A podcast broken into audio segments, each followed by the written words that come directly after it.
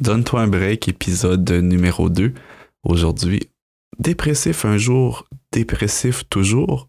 On pose la question. On va parler brièvement des alcooliques anonymes. On va vous donner un truc aujourd'hui et aussi on va clôturer en parlant du papillon monarque. Bonne émission. Il y a un temps pour tout, un temps pour toutes choses sous le soleil, un temps pour jouer, un temps pour s'arrêter. Oui, il y a un temps pour tout. Donne-toi un break. Bonjour et bienvenue à une nouvelle, euh, un nouvel épisode de Donne-toi un break. Et euh, je suis encore aujourd'hui en compagnie de ma femme Vicky Cadeau. Merci. Salut Vicky. Salut. Et moi-même au microphone, Chani Roy. Alors, euh, on vous retrouve encore aujourd'hui pour évidemment parler de stress, anxiété et dépression, mais euh, pas nécessairement parler de ça en tant que tel, mais de toutes les façons dont on peut s'en sortir. Puis, la... de quoi on a parlé au dernier épisode, te souviens-tu un peu? On a dressé un peu le- le- la, la genèse de ce que nous nous a mené à travers ce deux épisodes de Ouais, dépression c'est ça. que je suis allé chercher de l'aide. Je sais plus exactement jusqu'où on s'était rendu.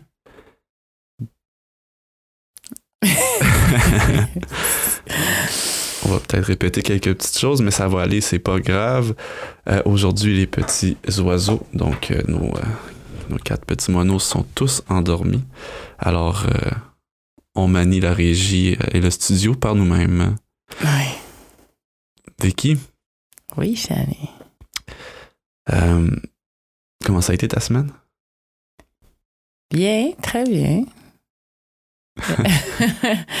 ben, j'ai appris qu'il fallait que je prenne le temps de, d'accepter que les choses ne se passent pas exactement comme prévu. Donc, c'est une constante, un constant apprentissage. Des fois, on oublie parce que souvent, ça va. Tout le monde est capable de suivre le rythme imposé, mais des fois, où est-ce que ça marche pas toujours parce que justement, il y a des enfants ou des circonstances qui font que on a besoin de prendre plus de temps pour euh, gérer certaines situations. Puis, euh, en train de me dire que ça. des fois, les enfants collaborent pas. Exactement. Et que tu es en train de me dire que la, la Terre continue de tourner malgré tout. Mais oui, c'est ça. Aïe, aïe, aïe. Je m'identifie un peu à ta, à, ton- à ton- à ta- à ta semaine, évidemment. On a les mêmes enfants. C'est sûr que moi, je suis pas toujours à la maison. Je, je pars enseigner là, durant la journée. Souvent, je reviens, fait que je vois pas toutes, mais j'en vois assez. Aujourd'hui, sais-tu pourquoi on va parler des alcooliques anonymes, Vic? Non, non, j'attends que tu m'en parles. Et c'est quelque chose peut-être que va surprendre certaines personnes, mais on va parler des alcooliques anonymes parce que euh, j'en suis venu personnellement, bien personnellement, à une conclusion face à euh, la dépression que j'ai vécue, euh, les deux dépressions que j'ai vécues, parce que euh, moi, j'ai, je suis, bon, je suis allé chercher de l'aide, je suis allé suivre un, séminaire sur surmonter l'anxiété et la dépression, qui était, bon, on l'avait dit naturel, on ne- euh, par ce séminaire-là, on n'utilisait pas d'antidépresseurs. Il y en a qui en prenaient, qui étaient quand même au séminaire, mais c'est parce que leur médecin leur avait prescrit, évidemment. Mhm. Et euh, euh, ben, en fait, tout ça pour dire que euh, j'ai mis en pratique, moi, de, assez euh, euh, drastiquement tous les conseils que je prenais là- dans le séminaire. Donc, euh, que ce soit au niveau de l'alimentation, que ce soit au niveau de euh, les différents outils que je pouvais mettre à- en pratique chaque jour. Donc, Mhm, euh, on pouvait écouter de la musique euh, baroque, de la musique classique. On pouvait lire toutes sortes de, de méditations qui pouvaient nous aider aussi. C'était les proverbes qu'on lisait un par jour. Euh, il y avait euh, toute euh, de la gratitude où on avait un journal où on pouvait faire des exercices de gratitude, où on énumérait des choses dont, dont on était Reconnaissant. reconnaissant pendant la semaine. Il y avait euh, prendre des douches contrastes, ça veut dire des douches chaudes, froides, euh, et tout ça pour améliorer l'afflux sanguin dans le corps et puis euh, dans le cerveau, euh, boire une grande quantité d'eau. Là, j'ai dit en rafale là, parce que j'essaie de voir si je me souviens de tout ça, puis en fait, j'essaie de le faire le plus que possible, même encore aujourd'hui, si on est pratiquement un, on est plus d'un an après maintenant que je suis allé Ouais. Deux. Ouais, ça va faire deux ans bientôt. Puis malgré tout, c'est ça, j'ai continué à, mettre en application tout ça.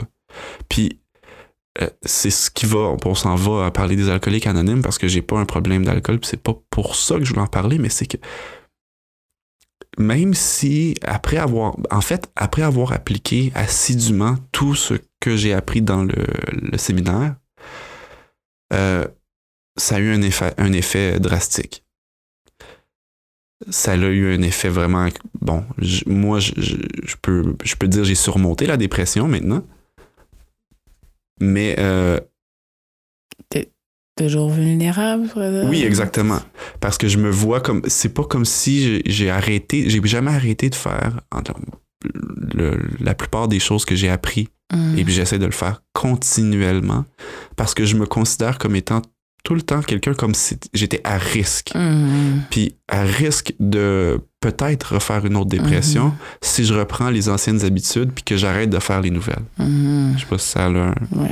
Ça devient un Un sens. style de vie un peu. euh, Exactement. C'est correct, qu'est-ce que je dis là? Ben, certainement. C'est- très, très, très valide, très bon ce que Ouais, tu non, dis. ça. Et euh, tu amuse-toi donc ça? T'es pas obligé. Je passe la GoPro à ma femme. Nos enfants, comme ils dorment, c'est eux qui avaient la GoPro la dernière fois, mais c'est pas grave, on, va voir ce que ça donne. Donc, oui, c'est ça. Je m'identifiais à ça parce que les alcooliques anonymes, en fait, les alcooliques se considèrent comme. Euh, euh, T'es alcoolique à, à vie, si on veut. C'est que t'as un problème avec ça, l'alcool, puis c'est comme t'as une perte de contrôle, si on veut. Fait que tu deviens pas, tu- selon ce qui en parle, tu te guéris pas nécessairement de, du fait que t'es complètement. euh, comment tu l'as dit tantôt? Non vulnérable. Non vulnérable, exactement. Donc, euh, moi, je, me considère comme, comme tel parce que je suis sûr que il y a certaines de mes habitudes, surtout de, de, de, de comment je mangeais, de, euh, qui, qui m'affaiblissaient énormément, qui me rendaient. Écoute, on, on, se cache, on se comptera pas de menterie. Le sucre m'affecte personnellement énormément. Oui. Puis la forte aff- affecte beaucoup mon comportement. Puis j'étais un gros mangeur de sucre avant, mais comme j'ai toujours mangé du sucre toute ma vie, c'était juste quand j'ai euh, vraiment fait un changement drastique à mon alimentation que j'ai vu comment j'étais quand j'avais mangeais pas de sucre. J'en mangeais Mhm. depuis toujours. Puis quand on a vu ça, on a réalisé, puis Vicky, je te le laisser le dire, tu disais que ça faisait ressortir quelque chose en moi. Je sais pas de quelle façon tu le disais. Je disais que ben, c'était le monstre qui sortait. le monstre qui sortait. Puis euh, on parle pas de Sesame Street et du Cookie Monster. En réalité, mais c'était ça. Euh, quand je me mettais à manger des biscuits, là, j'étais soudainement d'une impatience euh, extrême. Ah ouais. Et donc, j'étais toujours été impatient en réalité dans le passé, sauf que quand j'ai arrêté de manger toutes, sortes- toutes les sucreries en quantité industrielle, j'ai remarqué que j'étais beaucoup plus patient, dans le fond, que ce que j'ai jamais, été. Mhm. Puis euh, ce soir, même avant l'enregistrement, je me suis laissé aller à une petite euh, douceur euh, euh, double. Puis ça n'a pas été long que je j'ai perdu patience, comme ça faisait longtemps que ça s'était pas arrivé, parce que je fais la distinction entre c'est sûr qu'on peut perdre patience dans la vie en général, sauf que là, c'était comme si je replongeais un peu dans ce que j'avais déjà vécu dans le passé, dans ce que je ressentais. De manière, tu deviens comme à l'écoute de ton corps. Là, c'est euh, la grande la façon dont on le dit euh, souvent dans, dans- à la télé, je sais pas où. Puis moi, à cette heure, c'est ça, là, tu sais, quand je mange des choses, je suis capable de. euh, oh, puis je pense qu'on va juste le. Ah oui, Ouais, merci. parce que ça marche, ça marche pas nécessairement. Tu peux la déposer, puis y a pas de problème. Je parle encore de la caméra GoPro pour ceux qui, euh, qui écoutent le podcast et euh, qui ne regardent pas en fait sur YouTube. Euh, donc, euh, qu'est-ce que je disais là? Que tu deviens plus à l'écoute de ton corps. Tu sais exactement comment tu réagis face à les différents changements qui sont apportés dans ton corps quand tu soit manges ou quand tu fais une activité quelconque qui va justement apporter euh, Exactement. ça, Puis, le- puis ça, c'est sûr qu'on on l'apprend en l'expérimentant. Parce que si on a toujours mangé quelque chose dans notre vie ou d'une manière, Ouais. on sait comme pas comment qu'on serait sans ça. Puis là, on parle de nourriture, mais il y a d'autres, il y a d'autres choses aussi. Puis moi, je sais que Vic, elle, elle disait souvent que ah, à chaque fois qu'on avait un petit quelque chose, ça doit être à cause de ci, ça doit être à cause de ça. Puis elle, elle mettait le doigt sur certains trucs parce que toi, tu connaissais, Vicky, dans le fond, plus d'informations sur la santé en général puis l'alimentation. Ouais, cause à effet. Puis moi, ça, me- ouais. ça me fatiguait un peu, là. Il me trouvait fatigant. Ben oui, je dis, écoute, tout le temps, tout le temps la faute à la même affaire, tu sais, ça pouvait être le, le sucre, les produits laitiers, le ci, le ça. Puis là, je, je trouvais ça quasiment comme trop simpliste. Mais euh, en tout cas, fait qu'en faisant des changements, on va, on va, on va rester en général parce que je veux pas nécessairement Non. pointer du doigt ça. une affaire. Parce que la dépression, c'est multifactoriel. Oui. Puis mon histoire, c'est pas la même que quelqu'un d'autre. Non, c'est ça. Euh, tu peux avoir euh, la dépression pour bien des raisons. Là. ça. Ça peut être à cause d'une- de choses que tu fais aussi, tu sais, de, un manque de sommeil. Ou, tu- Man- tu Ou peux ça peut être relié à un manque de sommeil, ça, peut relier à être- tes, tes, compensa- tes mécanismes compensatoires tu sais, par rapport à quelque chose que tu sais, euh, ça mettons t'es stressé par quelque chose ben tu vas exemple euh, je sais pas moi travailler plus tu sais. Je- Oui, oui, là, tu, tu peux te surmener, euh, tu peux euh, pas faire assez d'activité physique, pas avoir assez de soleil, euh, tu peux avoir euh, tu peux avoir vécu un deuil important, un gros deuil, puis qui va t'avoir plongé dans une dépression qui peut quand même des fois être sur quelques mois, des fois plus longtemps, des fois moins. Il y en a énormément de facteurs dans le fond. Tu peux être prédisposé à la dépression aussi. On viendra en, en ce détail peut-être sur un autre épisode pour ça. Peut-être, ouais. Euh, mais en réalité, c'est ça. C'est que moi, quand j'ai constaté un peu ça, les alcooliques anonymes, comment qui, euh, qui, qui, qui, abordaient ça, puis moi, je me suis dit, garde, j'aime autant mieux me voir comme quelqu'un sujet à dépression pour le restant de mes jours parce que ça me fait énormément de bien de pouvoir euh, continuer euh, d'une manière assidue de mettre en pratique tous les trucs que j'ai appris.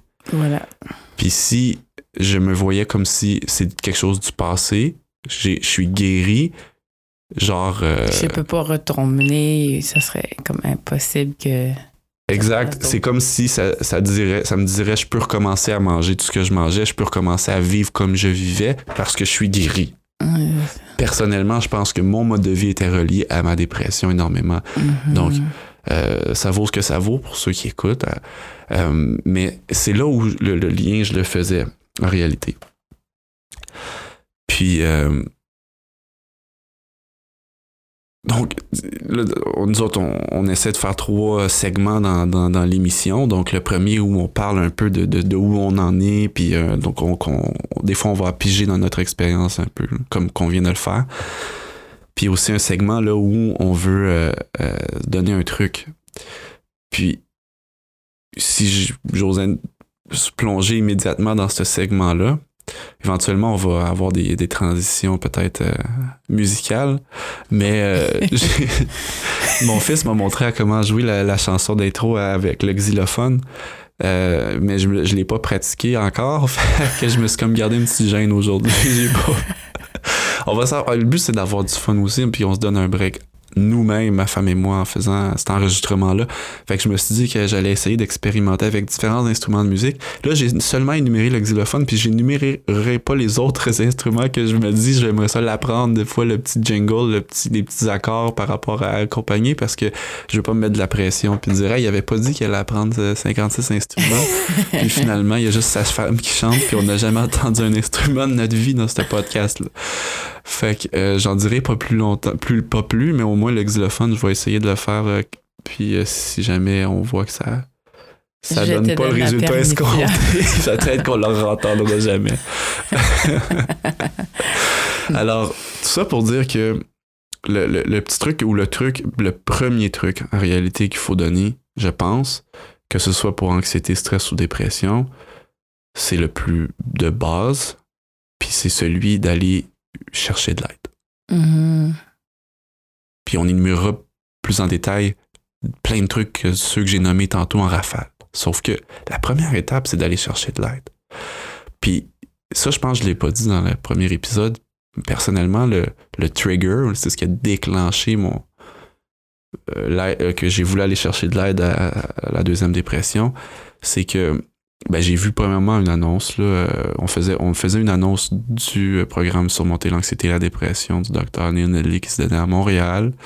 Puis je me suis souvenu d'une phrase que j'avais lue dans un livre euh, qui s'appelait De la dépression masculine, que je m'étais acheté au premier première dépression, mais que j'avais pas lu complètement. Mais quand même, dans ce livre, qui est d'ailleurs excellent pour ceux qui écoutent, s'appelle La dépression au masculin. Euh, je suis pas sûr de l'auteur, il faudrait vérifier. Docteur Archibald. Archibald, j'avais dans la tête aussi, fait c'est mhm. parfait. Euh, il disait comme ça que parfois, euh, nous qui souffrons de dépression, on n'a pas nécessairement le désir d'aller chercher de l'aide. Mm. Parce qu'on est juste comme dans une espèce de noirceur, d'une passe qui va pas. Puis on survit comme on peut avec tout ça, puis c'est comme on est en dépression puis qu'on voit tout en gris puis en noir, c'est des fois on se dit regarde n'y a plus rien qui vaut la peine. Mais c'est physiologique aussi, c'est neuro, c'est prouvé là, que c'est même dans le cerveau, là, c'est euh, les, les. Oui, différentes. Euh, c'est pas un manque de volonté, c'est pas, pas une lâcheté, c'est pas ça. C'est que tu dis, regarde, il n'y a plus rien qui vaut la peine. Fait que tu abandonnes un peu, puis on essaie de, de par bout, de, de, surmonter, survivre, pour plus dire. Puis, euh, dans le livre, il disait comme ça que parfois, si on trouve pas le courage d'aller chercher de l'aide pour nous-mêmes, il faut trouver ce courage-là dans les gens qu'on aime autour de nous. Puis, en, pensant un peu à. Je pense que je te l'avais rappelé aussi. Peut-être, tu m'avais rappelé. Je me souviens d'avoir dit ça. Ça se pourrait. Je me souviens d'avoir cherché exactement les mots à dire, en tout cas sur un site web d'une personne qui, qui, avait fait des dépressions. J'avais dit euh, comment qu'il faut parler parce que tout ce que je disais, ça créait une genre de d'explosion. Là. Fait que là, je me suis dit, OK, je vais, je vais aller chercher des mots, les mots que je devais dire, puis je me souviens d'avoir dit ça. Hmm, ça se peut très bien. Puis dans le fond, moi, si à, ce moment-là, on avait déjà, je pense, quatre enfants. Oui. Puis euh, ma femme, donc les gens que j'aime, c'était, je les traitais pas comme il faut, mais j'avais passé pas le temps. Il y avait pas le père qui devrait avoir, ni la, ma femme, ni le mari qu'elle pourrait, avoir, qu'elle pourrait avoir. Et puis euh, ça m'a vraiment, euh, quand je me suis mis à pleurer à ce moment-là, en voulant, en, pensant à, qui je, je à qui je n'étais pas pour ces personnes-là. Donc, moi, euh, je me complaisais un peu. Non, complaire, c'est pas le bon mot, mais regarde, je, suis, je suis déprimé, dépressif, tu diras le mot que tu voudras, mais c'est de même, puis, puis on verra si ça se tasse. Sauf que en voyant l'annonce de surmonter l'anxiété et la dépression, puis en pensant à ma famille, là, j'ai dit non, là, c'est assez. il, faut, il faut passer à d'autres choses. Puis je sais pas si ça va marcher, parce que mm. moi, je suis de, nature très sceptique. Mm-hmm. Euh, tous les petits trucs pour surmonter les petits bobos de la vie, puis la grippe, puis les remèdes de grand-mère, très peu pour moi. Si on m'explique pas en détail mhm. pourquoi ça fonctionne. Parce que j'ai toujours dit, moi, c'est sûr, si t'essayes 14 remèdes en 14 jours, le 14e, il va marcher. Puis ça fait deux semaines que t'es malade. Puis de toute façon, si t'aurais rien fait, tu serais probablement guéri en 14 jours. Fait que c'est pas vraiment le 14e remède qui a fait effet. Mhm. C'est juste que ça faisait assez longtemps que t'étais malade pour que ton corps ait battu la, le virus. Fait que moi, étant, un peu comme ça, je me suis dit, bon, mais quand même, je vais aller, euh, là, je vais aller chercher de l'aide. Puis dans le fond, là, dans, dans, dans, ce séminaire, ce qui était extraordinaire, puis euh, dans le livre et tout ça, euh, encore une fois, mieux vivre pour ORG, si vous voulez voir de quoi on parle un peu plus en détail, on explique en détail justement ce qui se passe. On fait pas juste te dire, fais ci, puis ça va mieux aller. On te dit, voici ce que tu peux faire parce que si tu fais ça, voici ce qui se passe dans ton corps, voici ce qui se passe dans ton cerveau au niveau des neurotransmetteurs, au niveau des euh, euh, dans, euh, mélatonine. Les hormones. Les hormones et tout ça. Voici ce qui se passe. Bon, si les gens, ça les intéresse pas, ils sont pas obligés de tout lire, mais au moins tu, sais quoi faire. mais moi, moi, pour le faire d'une façon vraiment assidue, j'avais besoin de lire puis de comprendre. Puis là-dedans, c'est expliqué, il donne des exemples euh, concrets aussi de, certaines personnes, certains patients, puis il t'explique pourquoi. Tu sais, manger carottes, ça va être bon pour tes yeux. Tu sais. non, ça, c'est comme. On disait ça, mais c'est comme, really? Est-ce que vraiment manger des carottes, c'est bon pour mes yeux? Tu sais? Fait que c'est pas vraiment écrit dans le livre du tout ce que je viens de dire, mais donner un exemple, de dire, regarde, moi, fais pas juste me dire manger des carottes, c'est bon pour mes yeux, j'ai besoin de me dire, ah oui, c'est vrai, quel nutriment là-dedans, puis qu'est-ce que ça fait dans mon corps vraiment qui va faire en sorte que je vais mieux mmh. voir? T'avais besoin d'un cours de biologie dans le fond. Ben oui, là, mais tu sais. euh, mais moi, c'est ça. Fait que, tu sais, si tu me vois que c'est étoffé, puis en plus de ça, il y a comme une espèce de, de, de, de, de- de recherche scientifique en arrière, Ouais. c'est clair que ça va me porter. J'étais, j'étais je suis encore comme ça, mais comme quelqu'un vraiment porté à voir si. Ouais. si Mais c'est normal. Je suis sceptique, là, sceptique de être, euh, nature, Il faut mais. raisonner. Tu as dit, on nous a donné un cerveau, il faut l'utiliser. Parce qu'il y a, il y a plein de charlatans aussi. là. Il y a plein de choses qui. Oui. Des gourous puis des gourous, moi je les appelle. les, les, puis j'en ai, j'en ai, tu sais, il y a beaucoup de coachs de beaucoup de choses. Ça, ça devient, ça pullule sur euh, l'Internet et dans le monde. Et puis, euh, tout le monde a la solution à tout. Puis, c'est pas tout le monde qui euh, m'inspire la même confiance. Exactement. Ça? Comme ça. C'est dit gentiment. c'est ça. Hein? Mais ça, ça a son sens aussi, tu sais, parce qu'il y en a qui, qui sont pas très euh, qualifiés ou qui, c'est juste justement. euh, Et il faut dire qu'il y en a qui sont probablement excellents oui, dans ce qu'ils font aussi. Puis qui disent de la bonne information. C'est pour ça que. Mais comment pour trancher, exactement. Pour trancher, tu as besoin d'avoir euh, la science qui va appuyer peut-être euh, justement les dires de la personne. Euh, Attends-moi un instant. Donc, appuyer les dires, oui. Ouais, appu- appuyer justement les. Pas juste les dire, mais les solutions puis les remèdes. là. Donc, euh, ça. Quand la science appuie, puis que. On peut te dire exactement comment ça fonctionne, mais c'est on peut mieux facilement mettre sa confiance à l'intérieur de ça. Euh, oui, parfait. Donc, c'est le truc. Oui, ça, c'est on était dans le truc. Donc, aller chercher de l'aide, c'est sous quelle forme? Ben, ça peut être sous la forme de euh, d'un- séminaire, s'il y en a un dans votre région. Euh, juste regarder si... euh, ben, Un premièrement, psychologue ou un ben, psychiatre? c'est- donné par qui? Juste regarder un peu, là, tu sais. Euh, on peut aller voir un psychologue, un psychiatre, Ouais, consulter. C'est sûr que si vous avez des idées noires, vous êtes prioritaire. Donc non, ça, c'est faut que vous, le- important. faut que vous le sachiez. Euh, Puis il y a rien de mal ou de tabou. C'est mieux d'aller chercher que de juste rester là puis de se dire ah ça c'est pour les personnes qui ont qui voient des choses là. Non non, c'est pas juste pour les psychoses là. Non, exact. Non, non, absolument pas. Puis pourquoi je dis vous êtes prioritaire? Évidemment, quand on a des idées noires, on est prioritaire, mais c'est parce qu'on sait qu'on est dans un monde où est-ce que le système de santé il est malade lui-même. Puis euh, des fois, tu te dis, moi, aller voir le médecin, puis après ça, on me donne un rendez-vous pour euh, ma chirurgie dans euh, 28 mois, là, tu sais. tu dis, OK, euh, ça vaut ça, tu sais. Dans 28 mois, euh, c'est loin, là. Fait que moi, quand j'étais allé consulter le- la première fois, euh, bon, on m'a demandé si j'avais des idées noires. La réponse c'était- oui puis non dans le sens où j'avais pas euh, du tout de plan d'action de quoi que ce soit, mais que j'avais quand même des idées ou plus- Ouais, plutôt noires.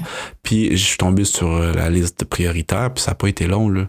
On m'a- ça dépend des hauts au Québec. Ben, probablement aussi, que l'histoire hein. elle va être différente pour Ouais. peut-être quelqu'un qui est pas à la même place, mais dans mon compte cas à moi, ça a été assez vite. Fait que on- le psychiatre, j'ai pu en voir un assez rapidement. Mhm, mhm. Donc, euh, j'encourage un peu les gens à se garder. Dites pas, Ouais. dites-vous pas que ça sert à rien, Non. parce que de toute façon, ils vont me dire que euh, de retourner chez nous parce que, tu sais,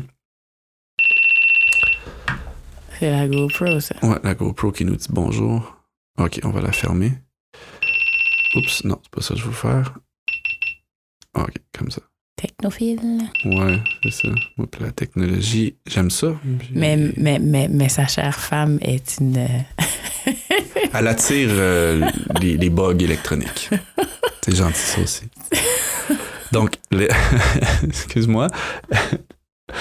les trucs, exact. Fait que, euh, euh, bon, on demande un- de l'aide. On peut appeler des services euh, de, d'aide prévention au suicide, euh, prévention euh, si, si on est dans les idées noires. Euh, puis je vais essayer de trouver un numéro en même temps. Puis si c'est pour le stress, on peut consulter aussi. On peut aller chercher de l'information. Justement, écouter le podcast qu'on a en ce moment, ça vous donne un peu d'informations. Mieuxvivre.org, il y en a d'autres informations là. Les médecins, ça peut vous donner l'information. Il y a plusieurs endroits. On peut s'acheter le livre, on peut s'acheter des livres qui parlent du sujet. Su- Essayer de trouver des choses qui sont de personnes qui ont euh, quand même fait des recherches sur le- la question, pas juste euh, euh, quelqu'un qui se dit clair- clairvoyant.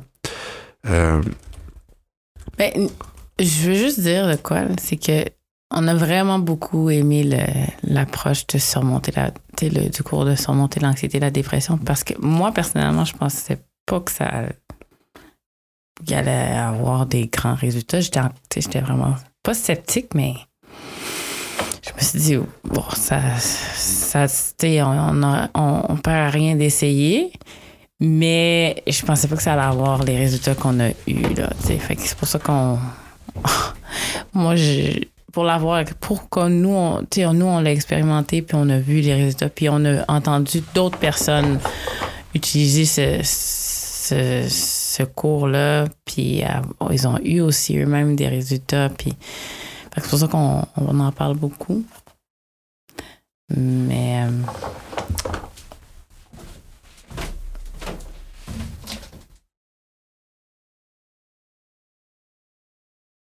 Ouais. Mais c'est ça. Fait que je dis, je- je- je- c'est pas. Donc, sais non, c'est sûr que moi, c'est parce que je veux pas donner l'impression euh, aux, gens qu'on a, qu'on- qu'on a de l'argent à faire avec Non, ça. non, on n'en a pas tout. pantoute. C'est juste c'est notre histoire, puis on pense que c'est. euh, on pense que c'est la meilleure façon de pouvoir adresser la- le sujet Ouais. parce que c'est, c'est, comme ils disent, une approche holistique qui, attrape, qui, qui va sur tous les fronts de la dépression, l'anxiété. Puis c'est prouvé, là. Puis c'est récent. Puis euh, c'est, c'est les dernières recherches là, les plus poussées là, sur le sujet. Donc, donc j'a- j'abonde dans ton sens. Surmonter l'anxiété et la dépression, Dr. Neil Nedley.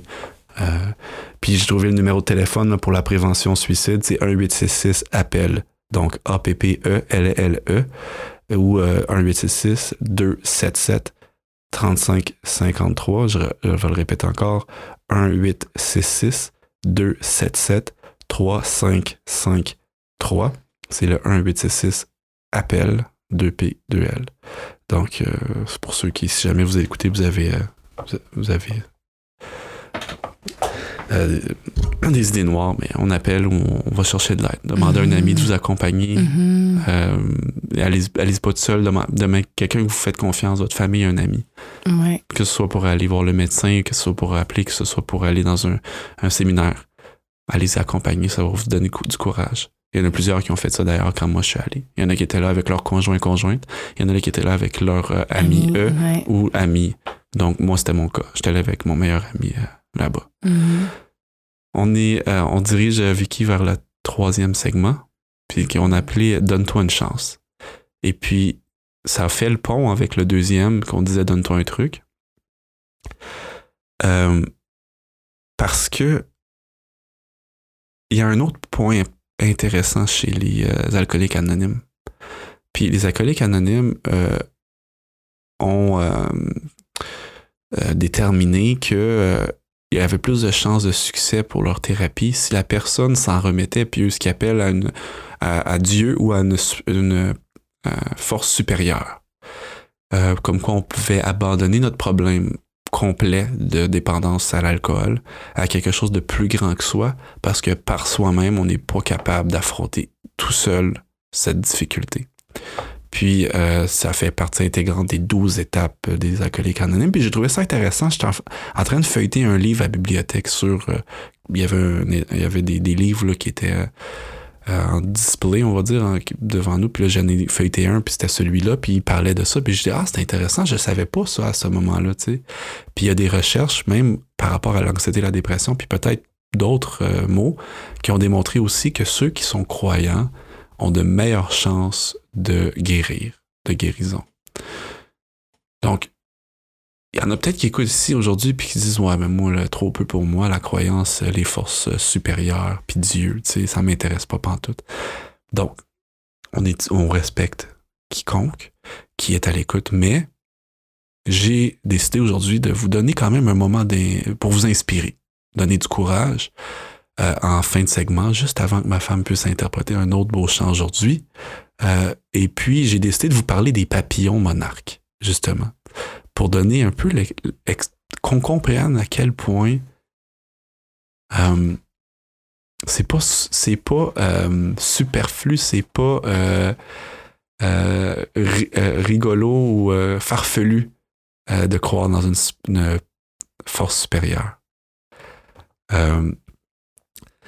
tu vas voir la tu la caméra si ça filme.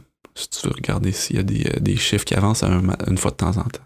Excusez, excusez euh, les gens qui écoutent. Euh, puis, donc, je vais vous expliquer un peu le, le parcours du papillon monarque depuis sa naissance jusqu'à ce qu'il ne soit plus. Et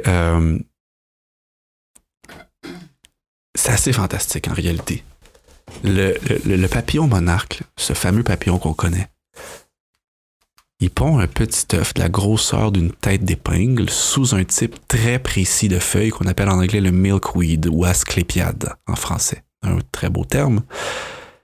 Mais il faut que ce soit vraiment sous cette feuille-là précise qu'il dépose son œuf. Ça peut pas être un autre des 10 milliers de, feuilles ou de végétation qui existent. Pourquoi? Parce qu'il va se nourrir, cette larve-là, de ce type de plante-là qui est poison.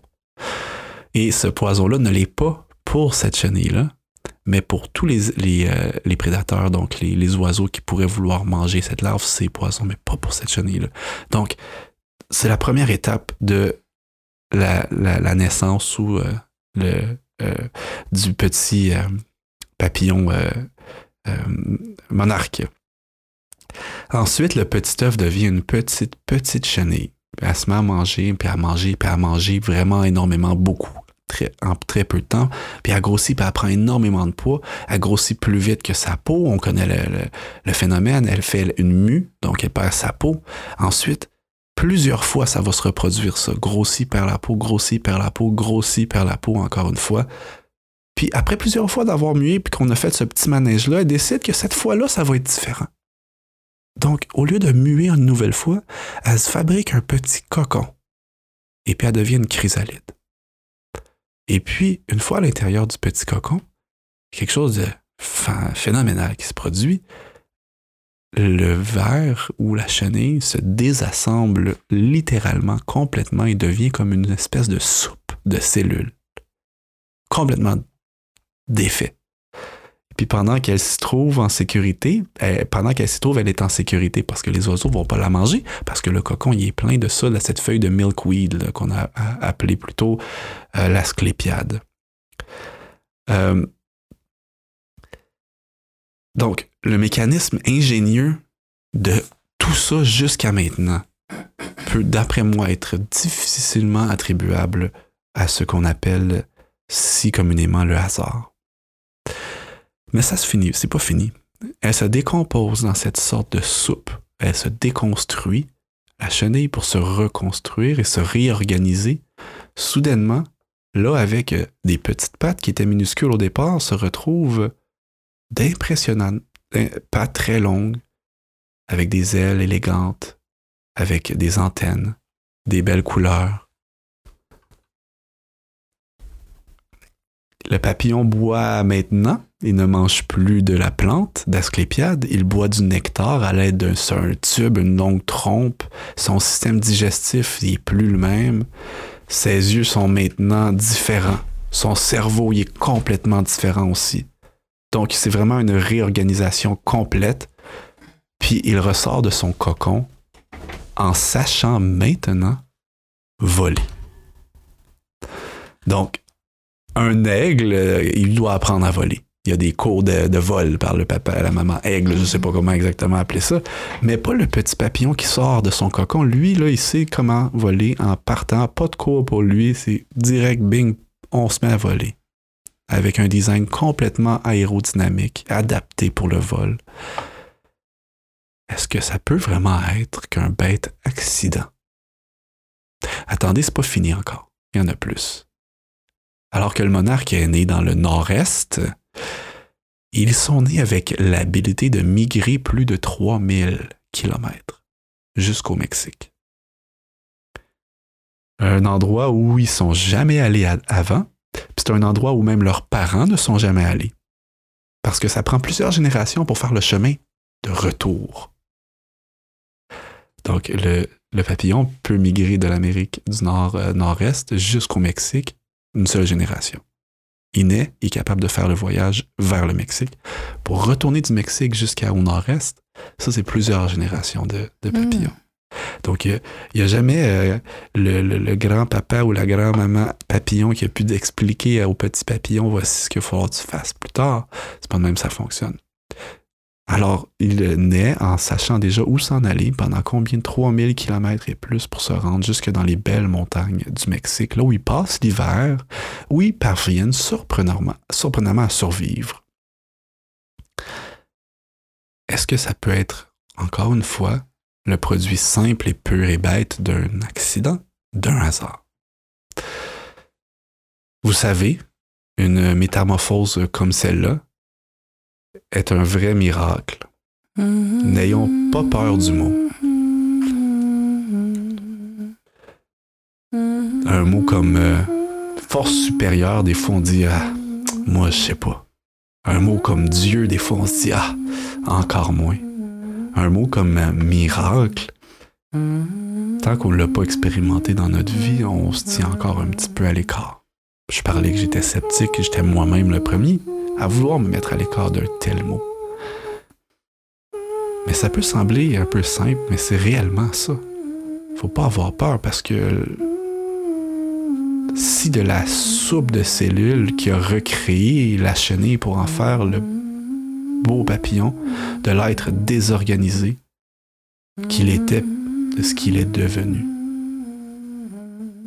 Je pense que cette même force, ce qu'on va appeler Dieu, peut nous aussi nous recréer, puis de la soupe qu'on est parfois devenu à travers que ce soit l'anxiété, la dépression, d'autres mots. On se sent réellement comme ça. De l'être désorganisé qu'on est maintenant peut-être. Il peut aussi faire de nous ce qu'on pourrait jamais faire par nous-mêmes. Il faut parfois avouer notre impuissance face à une situation, puis remettre notre volonté au grand boss, au grand boss en haut pour que cette transformation-là puisse finalement s'amorcer. Donc, je vous invite et on vous invite, bien sûr, à ne pas simplement compter sur vous, ne pas simplement compter sur l'autre à côté, pas seulement compter sur le, médecin en face de vous, mais pourquoi pas se donner une vraie chance, puis s'en remettre à quelque chose de plus grand que vous. This is my father's world. I rest me in the thought of rocks and trees, of skies and seas. His hand there wanders wrought.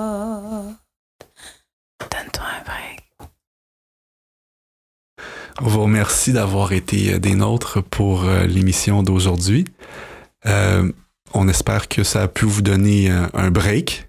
On espère que vous avez bien noté le truc d'aujourd'hui. Puis on espère évidemment que vous allez décider de vous donner une vraie chance. N'hésitez pas à demander de l'aide et soyez des nôtres pour le prochain épisode. Et je remercie ma chère femme Vicky Plaisir. Et on va être ensemble encore la prochaine fois pour une nouvelle émission. Merci encore d'avoir été des nôtres. Travailleurs, voici le soir, la tâche est finie et déjà brille au ciel noir une étoile amie auprès des tiens, viens goûter un repos bien mérité